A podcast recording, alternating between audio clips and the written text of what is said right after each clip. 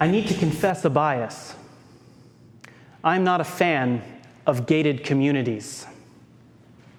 I say this as someone who has lived in one. For two years of my adult life, my family and I could neither leave our neighborhood nor return home without passing through a very large set of gates, waiting for them slowly to swing open. This is a part of the country where gated communities are common, uh, where cozy suburban neighborhoods are all surrounded by walls. A friend of mine, who also lived in a gated community, not my own, once remarked that gated communities don't keep bad people out, they just close the good people in. I think I'd have to agree.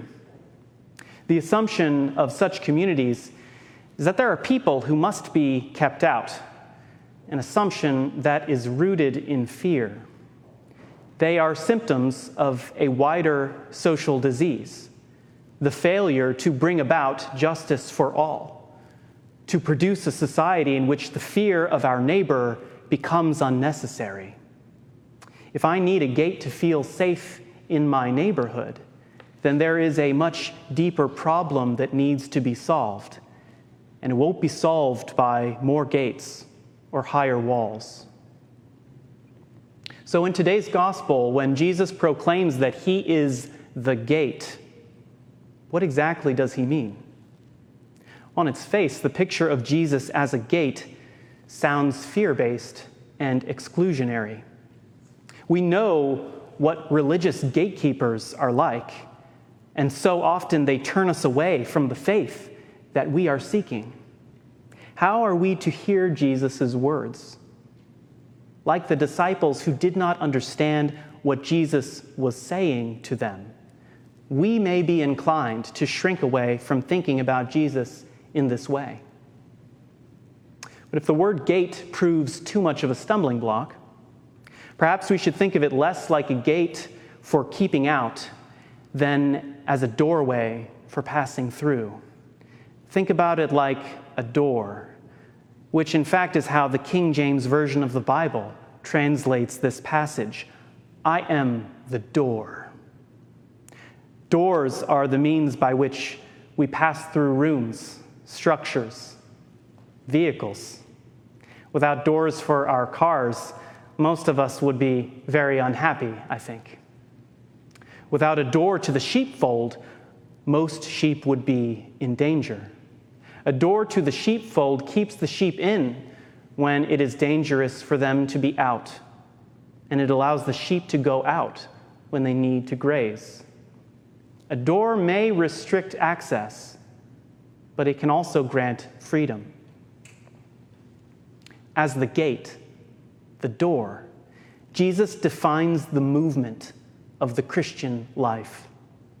To be a Christian is to believe that Jesus opens the door to life with God because Jesus is God. Jesus is at once the means and the end, the doorway and the destination.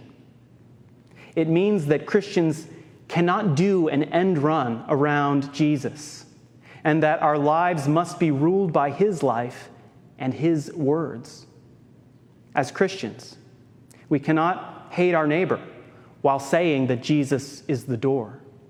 We cannot do them harm or speak evil against them in one moment while saying that Jesus is the way in the next. To do so is to be like the thief or the bandit who does not enter through the gate but climbs in another way. For Christians, there is only one way. The sheep know the voice of the shepherd. Can we hear the voice of Jesus and walk in his way rather than in whatever way seems best to us? Jesus sets the parameters of our lives as Christians, and his doorway is the way of life. As he says in the gospel, I came that they may have life and have it abundantly. Abundant life can never happen through unfettered freedom, like sheep roaming around day and night without a shepherd. that would be a way of death. This is an important word for us to remember in a time such as this one, when many are growing weary of the need to restrict our distance from each other and remain in our domestic sheepfolds, as it were. Freedom without limits is never really free.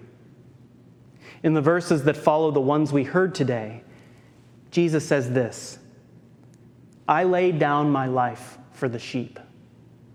Of course, he does. He is the good shepherd. And as we pattern our lives after his, we know that we are called to lay down our lives for others as well. As Christians, we can do this by remaining distant from one another for a time so that others may live. We do this because we have heard his voice and passed through his gate and walked in his way, which is the way of perfect freedom.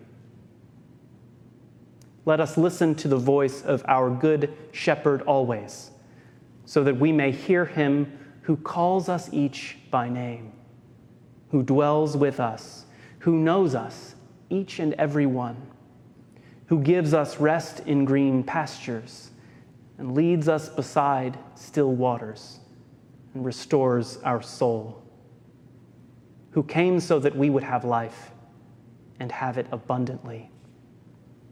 Let us follow where he leads to the glory of his name. Amen.